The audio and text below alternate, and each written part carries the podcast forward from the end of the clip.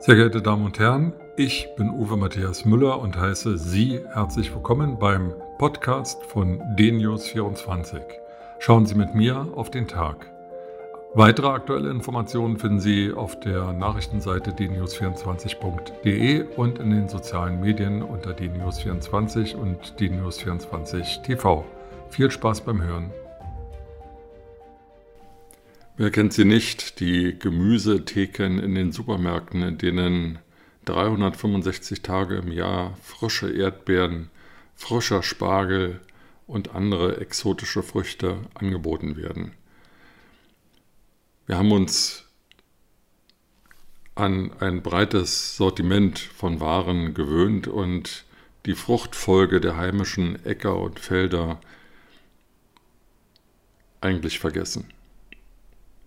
Natürlich spricht nichts dagegen, auch mal außerhalb der Erdbeerzeit in Deutschland Erdbeeren aus Chile oder Südafrika zu genießen. Aber dass ständig alles jederzeit verfügbar sein muss, ist ein Luxus, an den wir uns gewöhnt haben, der weder im Einklang mit der Natur steht, noch insbesondere besonders klimafreundlich ist. Denn die Produkte, über die ich gerade spreche, müssen ja rund um die Welt transportiert werden und das passiert eben nicht klimaneutral. Wir erleben gerade jetzt in der aktuellen Corona-Krise, dass Unternehmen auch deswegen nicht mehr produzieren können, weil die so bezeichneten Lieferketten gerissen sind.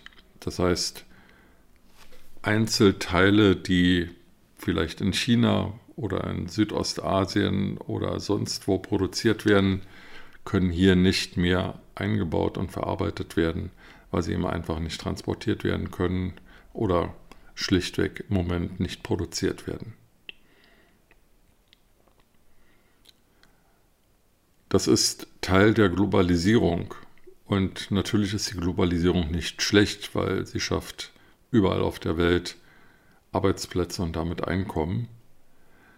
Aber wir müssen uns schon überlegen, ob alles und jedes globalisiert werden muss. Gestern fand ich einen Artikel in der Zeitung Die Welt, in, der darauf hingewiesen wurde, in dem darauf hingewiesen wurde, dass Medikamente knapp würden. Wir wissen ja alle, gerade jetzt in dieser Corona-Krise, dass Schutzmasken, Beatmungsgeräte, Dinge, von denen der Normalbürger vorher gar nichts ahnte, knapp werden und nun holter die Polter produziert werden müssen. Entweder dort, wo sie jetzt schon seit Jahren produziert werden, zum Beispiel in China, oder eben jetzt hier in Deutschland. Das Unternehmen hier in Deutschland ihre Produktion umstellen auf das, was jetzt dringend benötigt wird. In den USA zum Beispiel wird das von der dortigen Regierung angeordnet. Das ist ganz ähnlich der Kriegswirtschaft, in der zivile Güter weniger produziert werden zugunsten von militärisch notwendigen Gütern. Und so ist das auch in der Corona-Krise. Die US-Regierung weist Unternehmen an, bestimmte Dinge zu produzieren und ihre eigentlichen Produkte nicht mehr zu produzieren.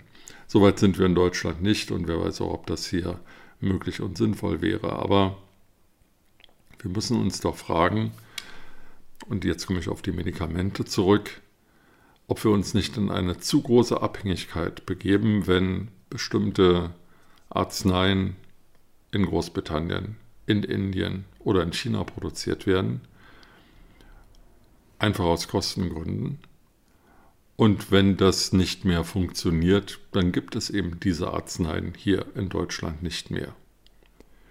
Und wenn wir da in eine Notlage hineingeraten, dann müssen wir darüber diskutieren, ob dieser exzessive Ansatz der Globalisierung, dass alles und jedes unter dem Kostengesichtspunkt gesehen wird, und alles und jedes dort produziert wird, wo es am billigsten ist, egal ob dort die Lieferfähigkeit auf Dauer auch garantiert ist, ob das der richtige Weg ist. Ich habe da meine Zweifel.